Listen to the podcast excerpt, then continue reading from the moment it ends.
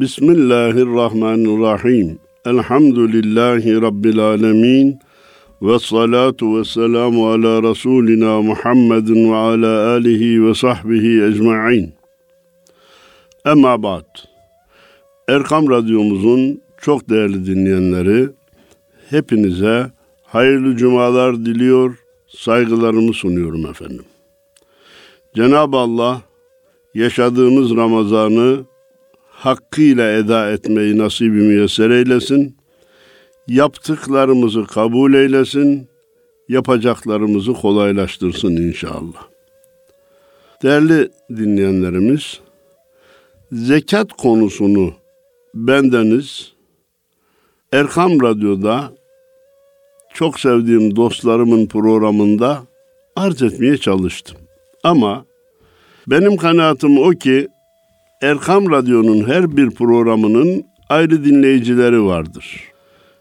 Mihrab'ın çevresinde programının da ayrı dinleyenleri de vardır, ortak dinleyenleri de vardır. Bir kere de Mihrab'ın çevresinde programımızda zekat konusunu arz etmek, işlemek, anlatmak istiyorum. Hepinizce malum ki bizim dinimizde ibadetin üç şekli vardır. Biri mal ile yapılan ibadetler, diğeri beden ile yapılan ibadetler, üçüncüsü de hem mal hem bedenin beraber iştirakiyle yapılan ibadetler. Bedenle yapılan ibadetlerin temsilcisi, lideri, rehberi, önderi namazdır. Mal ile yapılan ibadetlerin temsilcisi zekattır. Hem mal hem beden ile yapılan ibadetlerin temsilcisi de hacdır, kurbandır.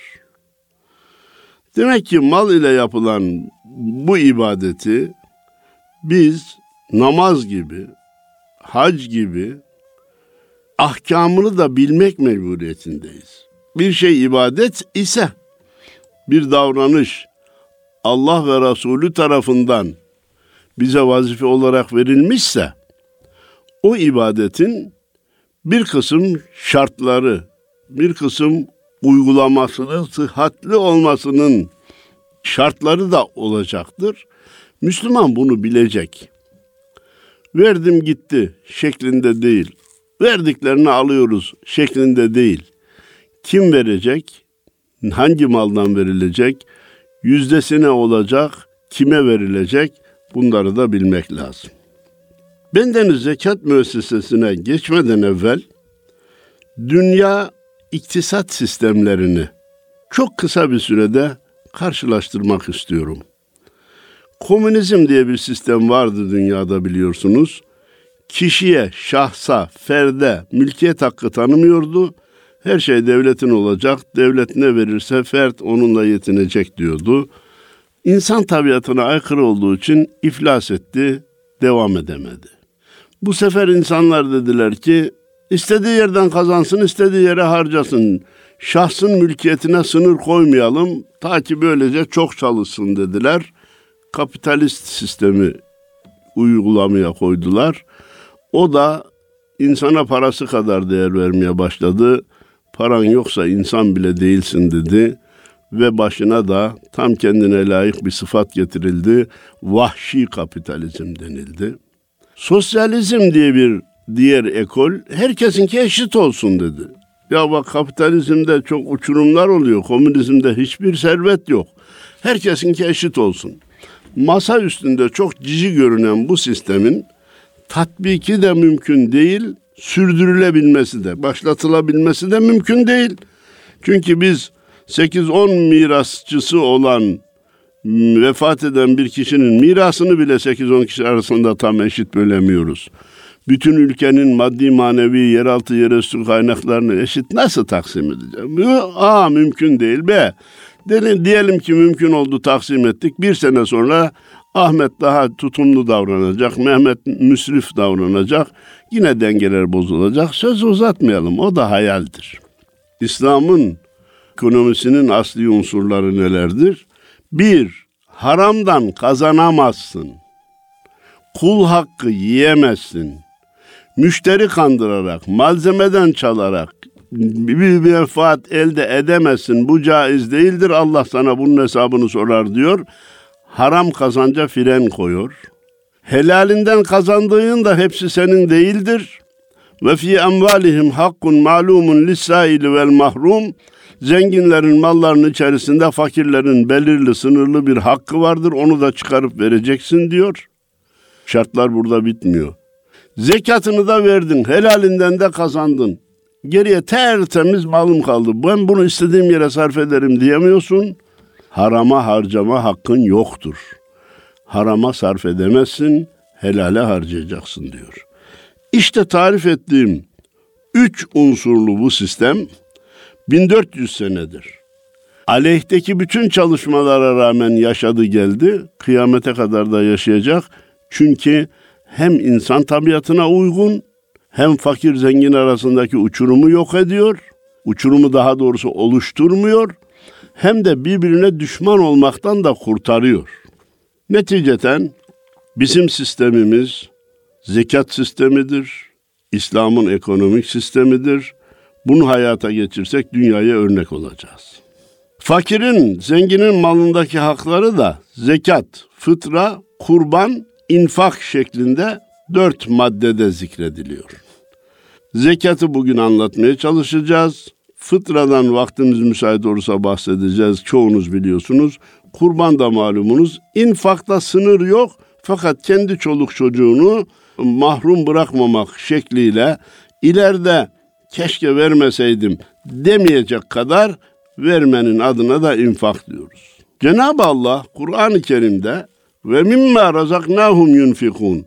Müttakiler o kimselerdir ki bizim verdiklerimizden infak ederler. Bizim verdiklerimizden fakirin hakkını çıkarır verirler buyurarak yani kendi malınızı vermiyorsunuz. Bizim verdiğim, bizim malımızdan bir kısmını veriyorsunuz. Ben size 40 lira verirsem 1 lirasını çıkarıp veriyorsunuz. Benim verdiğim 40 liranın içinden veriyorsunuz. Kendinize ait bir malınız yok. Hani Mevlana Celaleddin Rumi demişti ya, mallar sizin değil, neyinizi bölüşemiyorsunuz, canlar sizin değil, ne diye dövüşüyorsunuz demişti. Mal zaten Allah'ın, Cenab-ı Allah diyor ki kime 40 lira verirsen bu temsili bir rakam olarak söylüyorum. Biraz sonra nisabı söyleyeceğim. 81 gram altın karşılığında zekata tabi malı olmayan kişinin zekat vermesi gerekmez ama diyelim ki ben size 100 bin lira vermişsem 2500 lirasını çıkıp vereceksiniz. Benim verdiğim maldan veriyorsunuz. Kendi malınızı verdiğinizi zannetmeyin diyor. Efendim verirken korkmayın zekat malı eksiltmez. Efendimiz de buyurmuş zekat malı eksiltmez. Cenab-ı Allah ise kat kat veririz. Biz bizim yolumuzda harcayanlara, görevini yerine getirenlere o mallarının yerine kat kat vererek onu bereketlendiririz buyurmuş. Zekat farz bir ibadet olduğu için muhayyerlik yoktur. Verip vermemekte kişi serbest değildir. Mecburen vermek durumundadır. Hatırlarsanız Hazreti Ebu Bekir Efendimizin vefatından sonra biz namazı kılarız ama zekatı vermeyiz diyenlere harp ilan etme kararı almıştır. Efendim zaten İslam'da da dikkat lütfedilirse zekat devlet eliyle toplanılır ve fakir fukaraya dağıtılır. Bu emvali zahire dediğimiz açıktaki mallardan devlet toplar. Adamın evinde gizli parası varmış, iki kilo altını varmış. Devlet bunu araştırıp bulmaya, hani bunun zekatını verdin mi vermedin mi demeye mecbur değil. Envali batine dediğimiz gizli malların, açıkta olmayan malların zekatını verme kişinin manevi sorumluluğuna havale edilmiştir. Ama ne denilmiş? İster ver ister verme değil. Vermezsen kıyamet gününde zekatını vermediğin mallar cehennem azabında kızdırılıp alnına, yanlarına, sırtına, bağrına basılacaktır demiş. Efendimiz Peygamberimiz Aleyhisselatü Vesselam da zekatı köprüye benzetmiş. Ez zekatu kantaratul İslam buyurmuş. Zekat İslam'ın köprüsüdür. Diğer programlarda da arz ettiğim gibi bu köprünün üç ayağı var değerli dinleyenlerimiz. Bir, vermesi gereken zengin. iki verilmesi gereken mal. Üç, alması gereken, almaya müsait olan, alabilecek olan fakir. Bunlar da bizim dinimizin koyduğu şartlar nelerdir? Başka bir tabirle mesela dinen zengin kimdir? Din dinimiz kimi zengin kabul etmiştir? Oturduğu ev kendinin olursa hesaba katmayacağız. Kirada ise zaten ne hesaba katacağız? Kirada oturuyor. İçinde kullandığı eşyayı hesaba katmayacağız. Varsa diye parantez açıyorum, bindiği otomobili de hesaba katmayacağız. Bu üç zaruri ihtiyacın dışında menkul gayrimenkul, bağ, bahçe, tarla, ikinci daire, dükkan, altın, gümüş, zinet eşyası, dolar, euro, efendim döviz veya Türk lirası olarak 80.18 gram altın ki yaklaşık bir yuvarlayacak olursak bugün için 90 bin lirası olan kişiyi veya 90 bin liralık malı olan kişiyi bizim dinimiz zengin kabul ediyor. Bir de zengin de aradığımız Müslüman olmak, dinen zengin olmak. İki şartı var. Efendim ama her maldan zekat gerekmiyor. Verilecek maldaki şartlarımız neler? Bir, haramdan kazanılmış olmayacak. Haramdan kazanılan maldan zekat verilmez, zekat gerekmez. Bu haramdan kazanılan malı sahibini görev dışı bırakmak değil, onun tamamını elden çıkaracaksın diyor. Kırkta birini vererek temizleyemezsin diyor. Onun için mal haramdan olmayacak. İki, zekata tabi mallardan olacak. Biraz sonra arz edeceğim bazı mallar zekata tabi değildir. Efendim bana yardımcı olun. Üç, üzerinden bir yıl geçmiş olacak. İşte malda aranan şartlar da bunlar. Biz şimdi bunları tek tek anlatmaya çalışalım. Haramdan kazanılmayacağı söyledik. Kumar, şans oyunları, müşteri kandırarak alınan paralar, rüşvetler zekata tabi değil çünkü tamamının elden çıkması gerekir. Bankalardaki paraların faiz gelirleri de böyledir. Katılım bankalarındaki katılım hissesi faiz değildir. İki, dedik ki zekata tabi mal olacak. Bir kişinin oturduğu evin dairenin dışında kiraya verdiği daireler kaç tane olursa olsun onların değeri zekata tabi değildir. Bugün kaç lira ediyor diye sorulup da onun zekatını vermesi gerekmez. Çünkü onu kiraya vermiş, bir insanın barınmasına zemin hazırlamıştır. Bugün bilhassa deprem olayından sonra barınmanın, evin, hanenin ne kadar önemli olduğunu açıkça yaşayarak gördük. Ve hemen diyorum ki zenginler sadece kendilerine yetecek kadar ev yapsalardı, mülkiyet daire almaya, ev almaya gücü yetmeyen fakirler nerede barınacaktı? Hemen ikinci soru, bizim dinimiz ikinci, üçüncü, dördüncü kiraya verilen dairelerden değerinden zekat isteseydi, bakın ne olacaktı dikkatinizi rica ediyorum.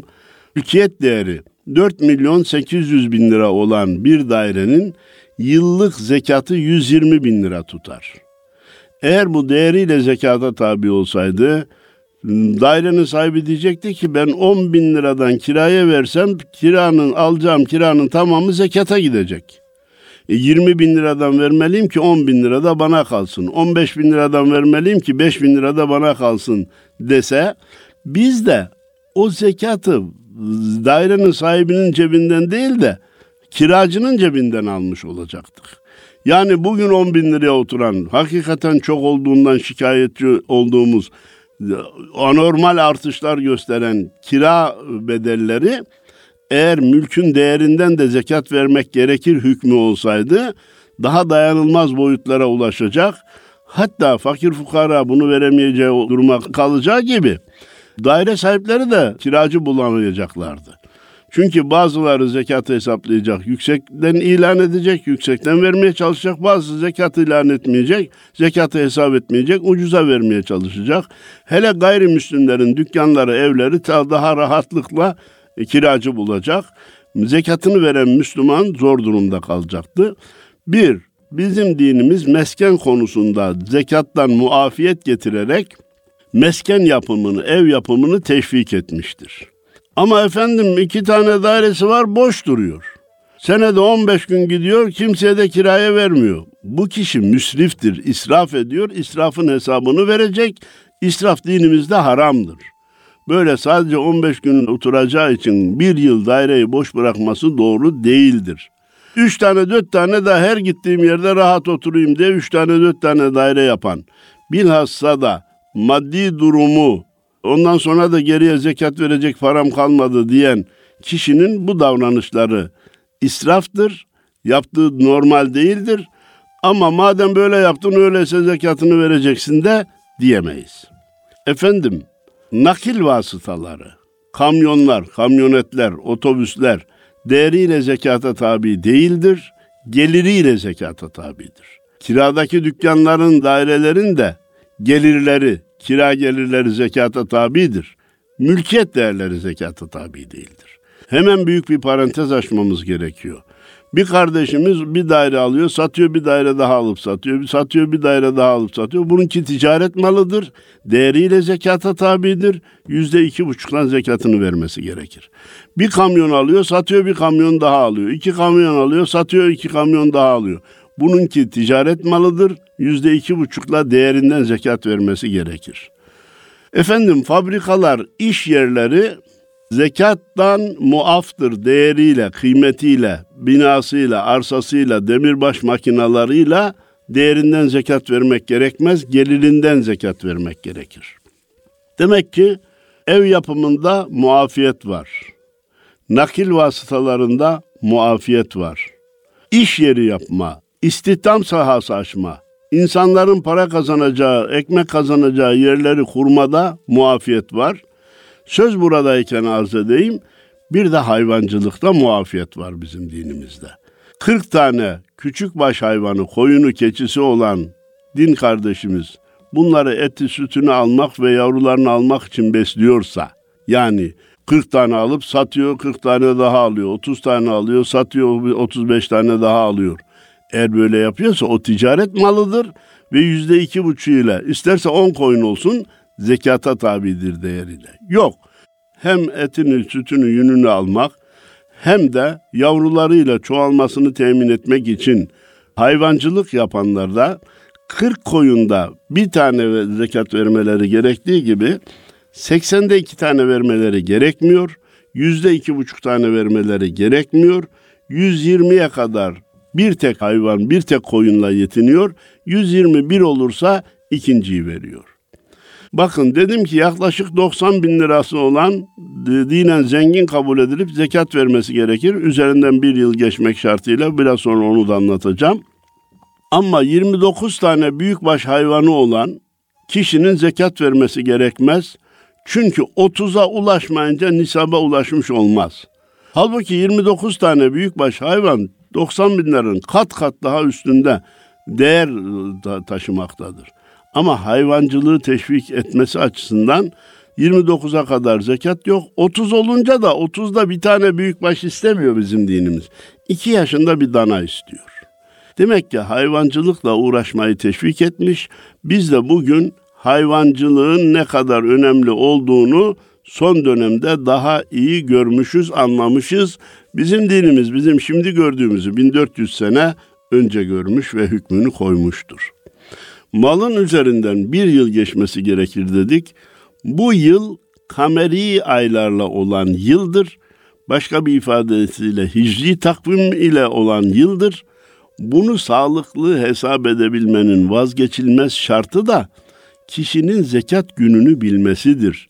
Şu ana kadar bilmiyorsa bir zekat günü tayin etmesidir. Aslında zekat günü nedir?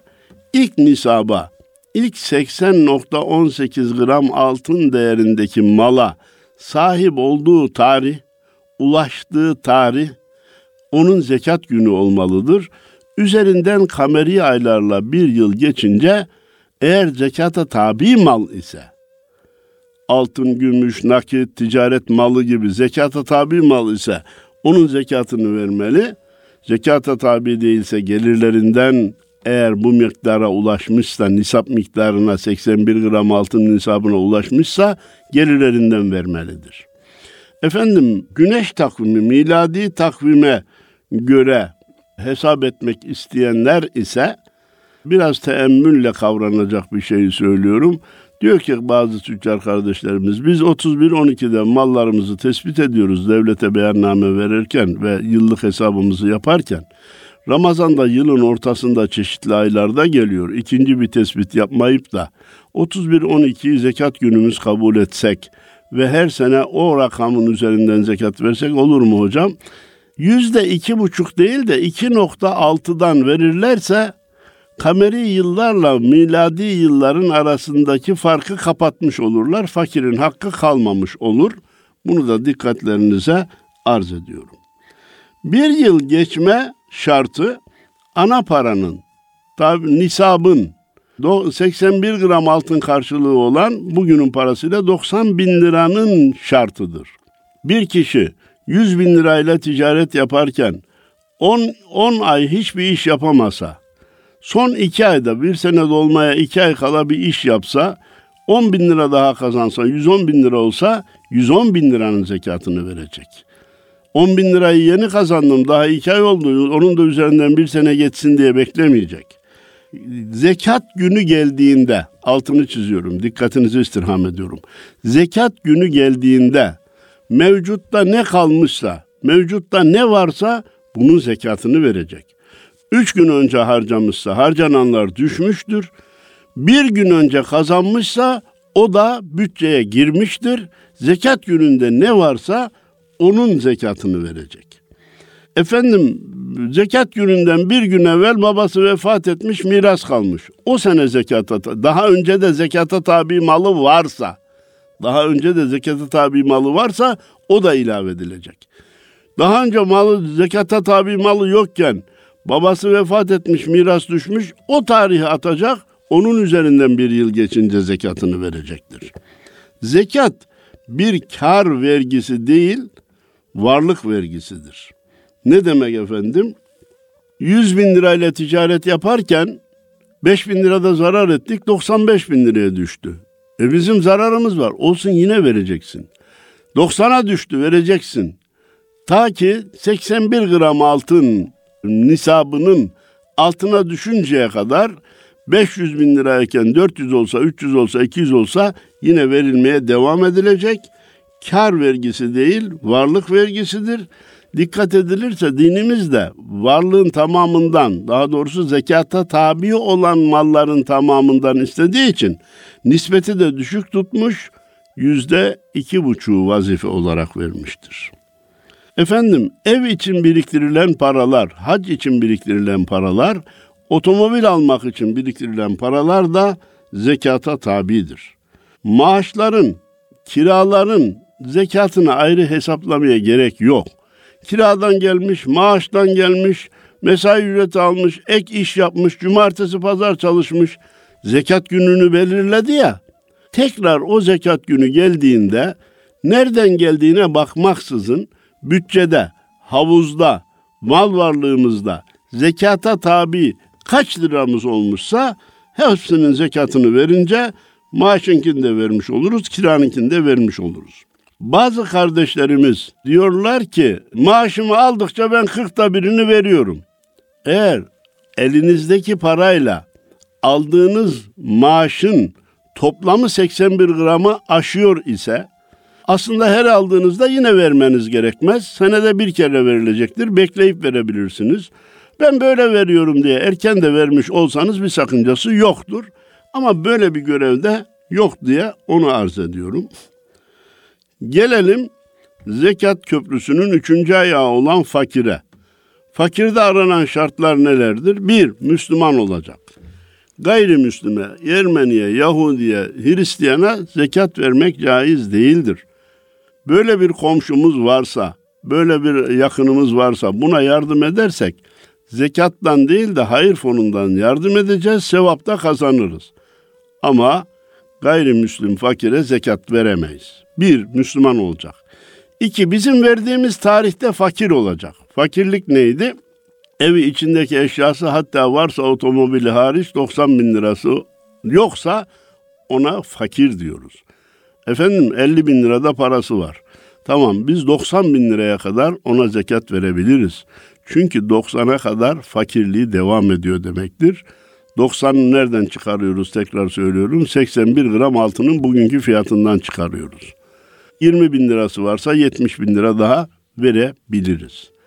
90'ı aşmayacak çünkü hem diğer fakirlere sıra gelmez hem de 90'a ulaştığı zaman kendisi de zengin olacağı için, zengin sayılacağı için biz zekatımızı zengin birine vermiş olacağız. Kendisine henüz zekat far, vermesi farz olmaz çünkü üzerinden bir yıl geçecek ama kendisi o anda zengin sayılmış olacak, zenginlik sınırına girmiş olacak. Efendim biz 90'a kadar verdik de fakir gitti ev eşyasını tazeledi. Efendim bir kısım yeni harcamalar yaptı. Tekrar 90'a, tekrar 90'a, tekrar 90'a kadar takviye edebiliriz. İkinci, üçüncü daire için değil, ilk oturacağı daire veya ev için boşlanan bir fakir kardeşimiz varsa, diyelim ki 1 milyona ev almış 500 bin lira ödemiş geriye 500 bin lira borcu var. Biz ona 590 bin liraya kadar zekat verebiliriz. Çünkü 500 bin lira onu sıfıra ulaştırmakta, borçtan kurtarmakta, 90 bin lira da onun üst hakkı olduğu için 590 bin liraya kadar verebiliriz. Fakirin kasaba, manava, markete olan borçları, Ahmet'e, Mehmet'e, hane sahibine, ev sahibine olan borçları dikkatinizi rica ediyorum. Kendisinden izin alınmak şartıyla zekattan ödenebilir. Kendinden izin alınmazsa kendi adımıza hayır yapmış oluruz. Sevap kazanırız ama zekatımıza saymış olmayız. Fakirin borcu haramdan oluşmuşsa bunu zekatla kapatamayız. İçki borcu varmış, kumar borcu varmış, faiz borcu varmış. Bunu biz zekattan kapatamayız. Ancak kredi almış, faiz tahakkuk etmiş. Faizini değil de aldığı kredinin ana parasını biz zekatımızla kapatabiliriz kendisinden izin almak şartıyla. Bir mal nisaba vali olunca mesela 100 gram altın olunca 81 gramı muaf da yukarıdaki 19 gramı zekata tabi demek değildir. 81 olduğu an tamamı. 82 olduğu zaman 82'nin tamamı. 100 olduğu zaman 100 gramın tamamı zekata tabidir. Toprak ürünlerinde eğer yağmur suyuyla gelişiyor ise cinsi ne olursa olsun elma, armut, kayısı, mısır, buğday, arpa, yulaf ne olursa olsun 625 kilosu hariç geri kalan yağmur suyuyla gelişiyorsa onda biriyle zekata tabidir. Biz ona öşür diyoruz. Parayla sulanarak elde ediliyorsa 20'de biriyle zekata tabidir. Zekat verilen fakirden verilen bu zekata karşılık ek bir iş istenemez. Bizim evi temizle veya Kur'an kursunda çalışan öğretmenlere verdiğimiz maaşı zekattan sayalım. Bizim kapıcıya verdiğimiz zekattan sayalım dememiz caiz değil. Çünkü onlar bu maaşlarını yaptıkları işe karşılık alıyorlar. Fakire zekat verilince ondan herhangi bir iş istenmesi doğru değildir. Zekat verilecek kişide bizim aradığımız Müslümanlık ve fakirliktir. Dul, yetim, öğrenci, askerlik gibi sıfatlar zekatın verilip alınmasında ölçü kabul edilemez. Yetimdir 5 yaşındaki çocuk ama dinen zengindir. Nasıl zengin hocam 5 yaşındaki çocuk? Babası vefat ettiği için yetim kalmış babasından da 50 milyon miras düşmüş. Dul kocası vefat ettiği için dul kalmış ama 20 milyon mirası var. Demek ki öğrenci, dul, yetim, asker, hoca, memur gibi sıfatlar zekat verip vermeyeceğimizde ölçü olarak kabul edilmez. Zengin ise veremeyiz, fakir ise verebiliriz. Zenginliğin ölçüsü de 81 gram altın, bugünün parasıyla 90 bin liradır. Efendim bir insan ne kadar fakir olursa olsun anasına, babasına, evladına, evladının evladına yani torunlarına zekatını veremez. Ama bunun dışındaki kardeş, amca, dayı, kayınpirader, kayınvalide, damat gibi kişiler, yakınlar eğer fakir iseler onlara zekatımızı vermek caizdir. Zekat vereceğimiz kişinin fakir olması şarttır ama illa abdestinde namazında olması şart değildir. abdestinde namazında olanı tercih etme hakkımız vardır ama abdest alıp namaz kılmayan hatta oruç bile tutmayan Müslüman fakire la ilahe illallah Muhammedur Resulullah diyor. Biz zekatımızı versek zekatımız geçerlidir, caizdir, yerini bulmuş olur. Efendim bir fakir var ben ona versem gidip işkiye verecek. Şayet versek o da götürüp işkiye verse bile hesabını kendisi verir, cezasını kendisi çeker, bizim zekatımız geçerli olur.